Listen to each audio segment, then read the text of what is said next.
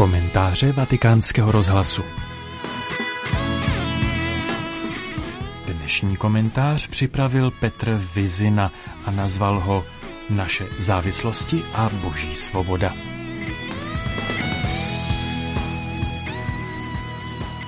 Navštívil jsem léčebnu, v níž muži odvykají svým závislostem. Byla slunečná neděle, oprýskaný dům s mřížemi na oknech byl tichý, místní si na trávníku před domem sušili prádlo. Překvapilo mě, když jsem se dozvěděl, že nejhorší závislosti nejsou na alkoholu, práškách na spaní nebo na drogách. Nejtěžší je podle všeho zbavit se závislosti na něčem, co žádnou látku ani hmotnou substanci nemá. Říká se totiž, že nejtěžší je zbavit se hráčské závislosti. Zatímco pro většinu z těch, kteří si tu ze závislosti léčí, je největší nástrahou panák vodky, injekce pervitinu nebo kupička kokainu, hráčovým prokletím je obyčejná 50 koruna v ruce a nutkání utopit peníze v prvním hracím automatu, který se namane. Taky jsem od jednoho z těch mužů v léčebně slyšel, a to pro mě bylo rovněž překvapivé, že si ten detailní, doslova puntičkářsky přísný řád léčebny vlastně užívá nesnad způsobem, jakým se lidé bez závislostí užívají letní dovolenou s putováním po krajině nebo koupáním v moři. Řád diktovaný zvenku, totiž tomu léčenému, jak jsem slyšel, dodává co si na způsob úlevy. Odlehčuje mu od břemena vlastních sklonů a návyků, které ho proti jeho vůli strhávají do pekla závislosti, až jej nakonec zničí. Pro meditaci o svobodě člověka je léčebna závislostí skutečně příhodné místo.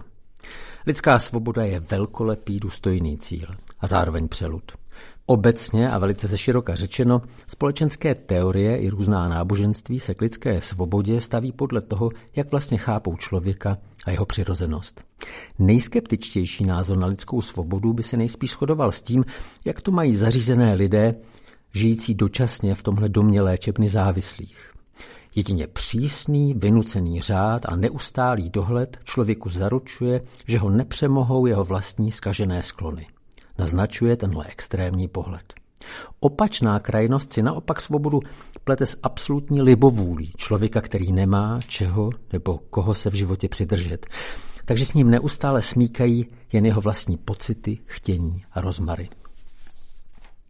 Poznat, co nás pohání, co nás uvnitř pudí a co s námi smíká, je prvním krokem na cestě ke svobodnějšímu, dospělejšímu životu, tvrdí psychologové. A nebo, jak to říká můj oblíbený román, v dialogu domovníka a teenagera v černožském Harlemu v New Yorku z kraje 50. let.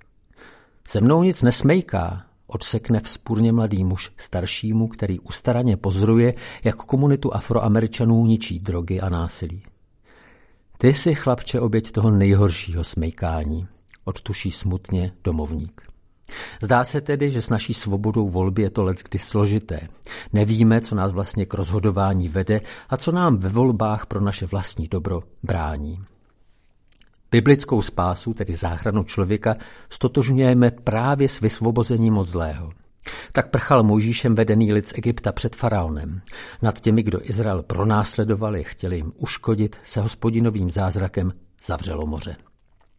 V boží záchranu od zlého doufali proroci i králové. Když se žádlivého Saula zmocňoval zlý duch, hospodin chránil Davida, aby ho Saul neprobodlo štěpem. David naopak, jako předobraz Mesiáše, neoplácel Saulovi za zlé zlem.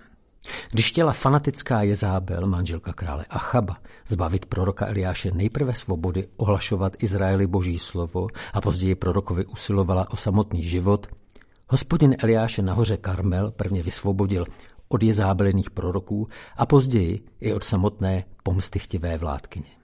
Ani my samotní nepřestáváme žádat, aby nás Bůh vysvobodil od zlého. V modlitbě, kterou své učedníky učil Ježíš. Krátce, svobodný život máme spojený s tím, že nás netrápí nic zlého. Příběh bohočlověka Ježíše je obrazem a zaslíbením svobody nejen vnější, tedy od nepřátel, útlaku a pronásledování, ale i vnitřní. Svobody od zla, jemuž můžeme sami podléhat.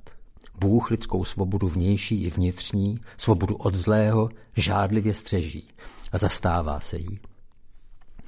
Když vás syn osvobodí, budete skutečně svobodní, říká Ježíš v Janově evangeliu při rozhovoru s učiteli zákona, kteří se holedbají, že nikdy nesloužili žádnému pochybnému politickému zřízení a zakládají na tom svoji identitu. Jenomže postavit takhle myšlenku osobní svobody je málo, naznačuje tu Ježíš. Stejně jako ti muži podstupující léčbu si svobodu spojují s vysvobozením od toho, co mě ničí. V křesťanském pojetí příčinu tohoto zmaru pojmenováváme jako hřích. Svoboda v biblickém uvažování je v první řadě svobodou od vlastního hříchu. Slýcháváme, že máme svobodu nehřešit, jako kdyby vždycky šlo o jednoduchou volbu mezi dobrem a zlem, kdy správnost nebo naopak chyba v našem rozhodování je zcela zjevná, evidentní, asi jako zorientovat se podle směrovky na křižovatce. Jako kdyby bylo snadné skoncovat s pitím, když v počátcích bylo tak snadné s pitím, drogami nebo hraním na automatech začít. Jako kdyby člověk dovedl resetovat sám sebe, vynulovat počítadlo svých životních kroků a rozhodnutí, znovu se postavit jako figurka na začátek hry. Jenomže tohle člověk tak snadno nedovede. Jak říkal zakladatel moderní psychiatrie, lidské já není pánem ve svém vlastním domě. Což mi připomíná ta omšelá budova, kde se léčí závislosti za tím, co já přemýšlím o tom, jak vlastně rozumím slovu svoboda. S myšlenkou na obtížně léčitelné gamblery si připomínám, že hřích sám o sobě pravděpodobně nemá žádnou substanci, žádnou vlastní látku nebo podstatu. Je spíš ničivou silou a tíhnutím ke zlému. Stává se, řekl mi jeden člověk, který se léčí v tom domě pro závislé, že bývalí pacienti často dokáží jako terapeuti výborně pomáhat těm, kdo s pitím, drogami nebo hráčstvím bojují. Nezlehčují tento boj, vědí, že si nestačí jen jednoduše poručit vůlí. Lidská svoboda je spíš cesta, než se trvalý stav. Cesta, na které potřebujeme od druhých povzbuzení a vedení. Tichý dům v léčebně a jeho obyvatelé mi připomínají, že člověk se nedokáže zříct svých závislostí, které ho ničí samotný a jen tak lehce. Hledejte především jeho království a spravedlnost a všechno ostatní vám bude přidáno, čteme v horském kázání, které bychom spolu s blahoslavenstvími mohli označit za ústavu přicházejícího království svobody. Představa takového uspořádání vztahů jednak k Bohu, ale taky mezi lidmi navzájem má v sobě obrovskou přitažlivost a půvab. Proto si svatý Augustin dovolil napsat jako pravidlo pro jednání s druhými, co si svobodně troufalého, totiž miluj a čiň, co chceš. Zní to sladkobolně jako referent nějaké laciné popové písničky. Navíc, chápaný povrchně se takový citát přece jen dá zneužít jako omluva vlastní své vole.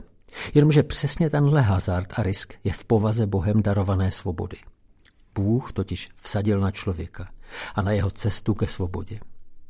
Augustinovo jednoduché heslo Miluj a čiň, co chceš, obsahuje několik hlubokých a složitých otázek. Třeba, co vlastně znamená druhého skutečně milovat? Nápovědu dostáváme v evangelijním příběhu. Na rozdíl od znalostního kvízu se rozluštění našeho vlastního osobního příběhu dobereme teprve na konci, při pohledu naspět.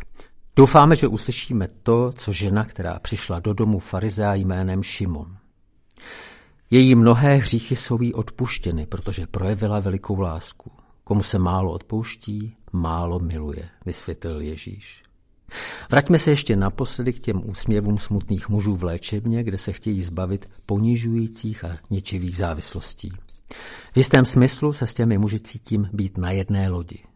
Přestože jejich plavba na rozdíl od té mé v tu chvíli vede životu nebezpečnými útesy, divokými peřejemi a zabijáckými vodopády.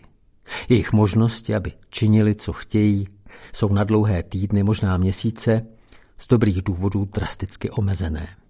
Kolem je klid, slunečné neděle, občas se zvedne lehký vítr a na sušáku před domem zaplápolají spotky, ponožky nebo nátělníky. Kde si uvnitř léčebny, přesněji uvnitř těch mužů se mezi tím odehrává těžký zápas o to, co znamená být svobodný. A mně se znovu vybaví ta slova. Když vás syn osvobodí, budete skutečně svobodní. Pro českou redakci vatikánského rozhlasu Petr Vizina.